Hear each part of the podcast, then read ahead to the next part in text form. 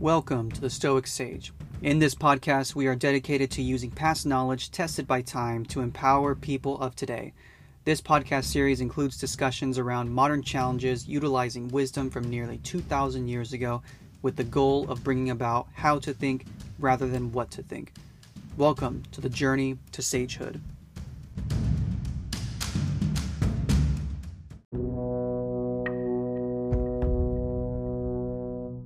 There is nothing in the world more demoralizing as money. Sophocles.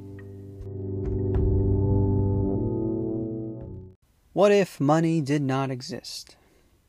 One of the biggest questions asked for as long as I could remember, at least. Uh, it's interesting to think about. Many people claim it would solve a lot of our issues. But why do we have this question pop up often or over and over again. The trend in some cases tends to be with inequality, corruption, unfair business practice, and demoralization. Each of these are shrouded in truth. There is an excess in every example. However, when you pull back the curtain and see the truth, not just a single truth, we see that it is a bit of an exaggeration.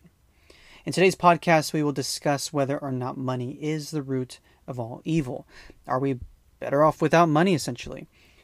See, as a Stoic, as a Stoic philosopher, when we step into this conversation, we have to step outside of ourselves, outside of our personal experiences and personal desires.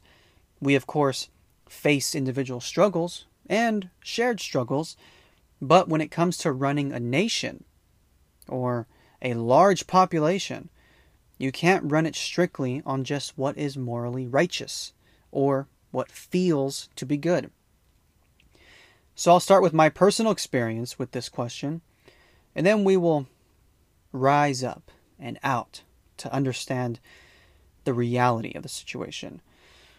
I'm personally amongst the Native American uh, community, given I have roots in the Navajo Nation, and many people like to use the natives as an example of why a society without money would work.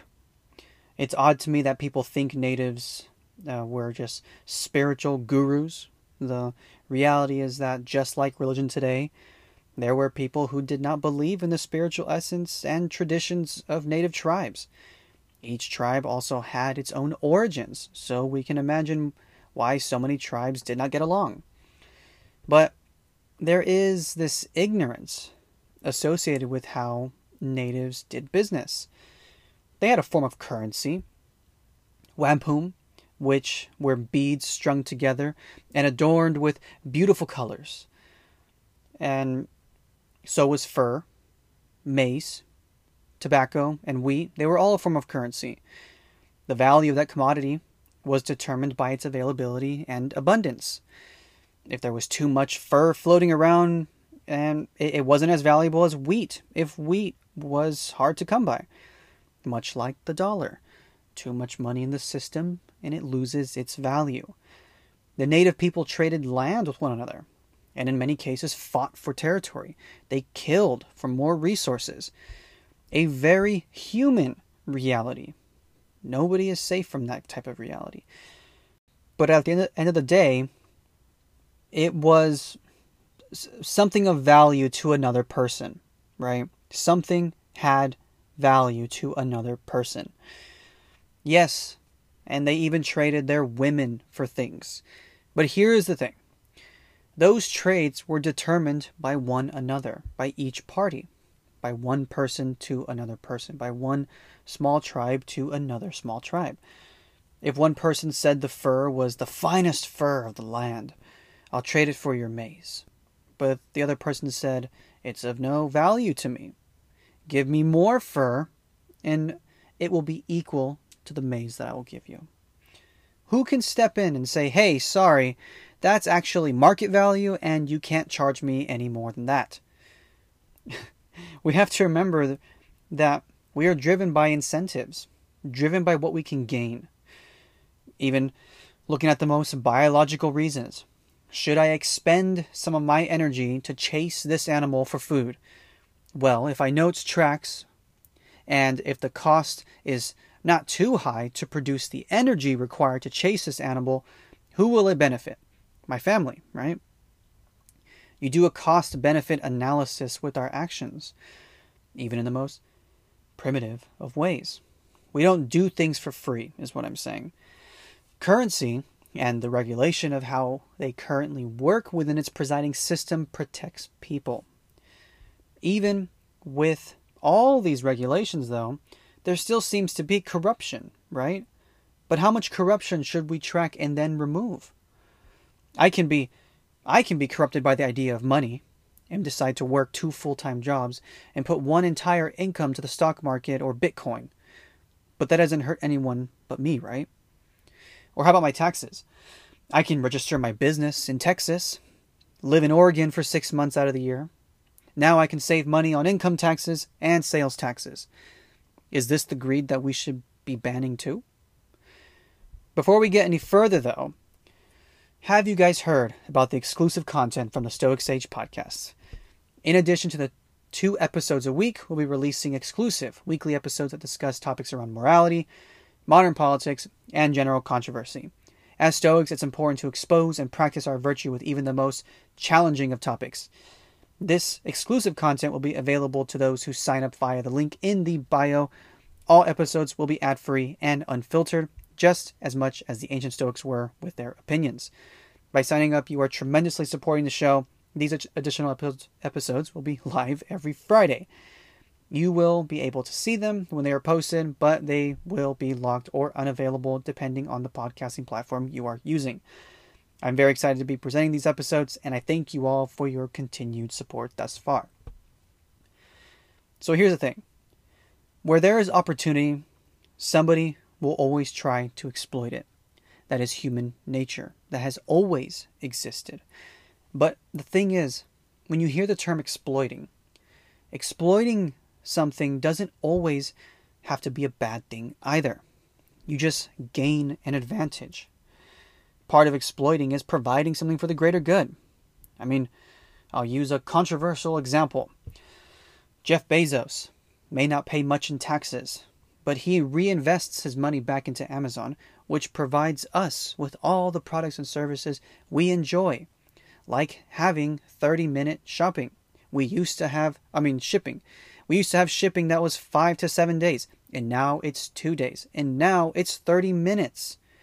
That doesn't happen without innovation. That doesn't happen with exploiting a system within an existing market, which is to say, no one else is doing it. Let me exploit this opportunity in the existing market.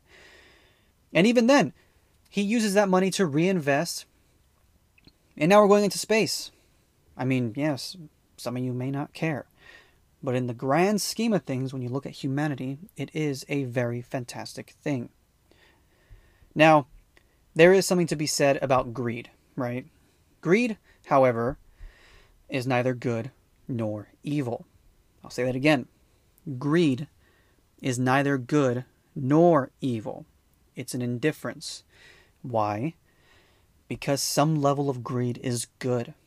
That's a form of self preservation and protecting oneself and one's family.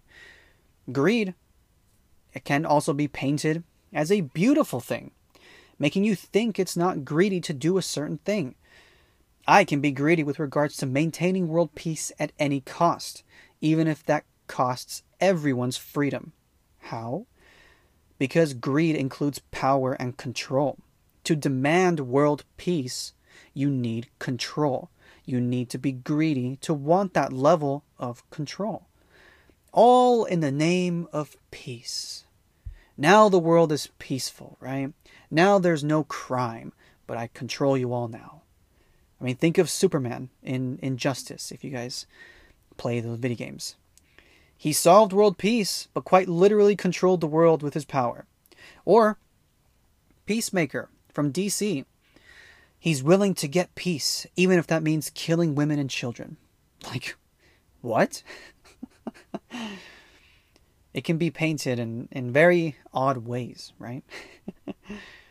At the end of the day, our reality exists based on something we can gain Barter and trade is a form of value converting. But money protects your physical value as well. That is why money is important.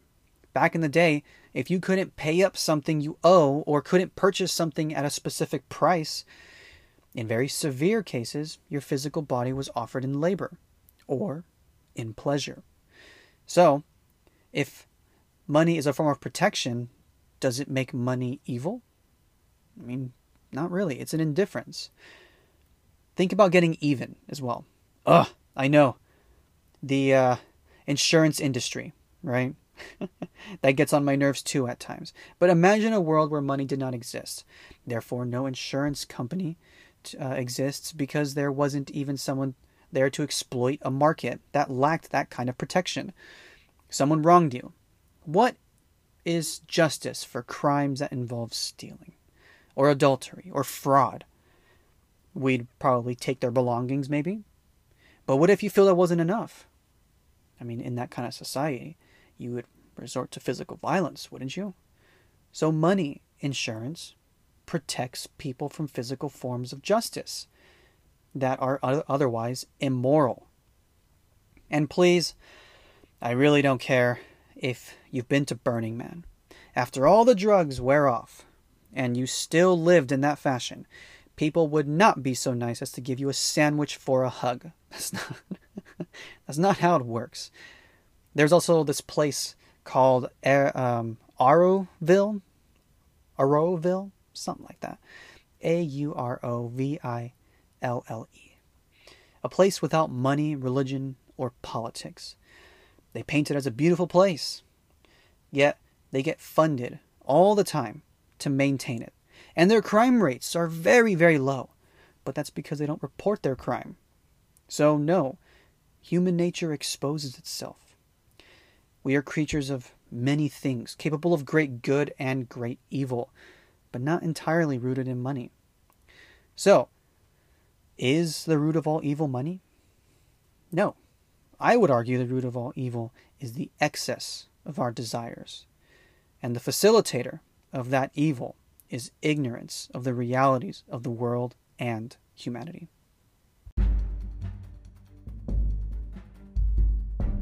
Thank you for listening in. If you enjoyed the podcast, please leave a five star review wherever you listen to podcasts. It really does help out the show. If you would like to check out Stoic Sage merch or read about the blog, please go to stoicsage.co. Also, give us a follow on Instagram and Facebook. Lastly, don't forget to become a member for our new exclusive Stoic Sage episodes. You can sign up using the link in the bio. I wish you well, fellow Stoics, on your path to sagehood.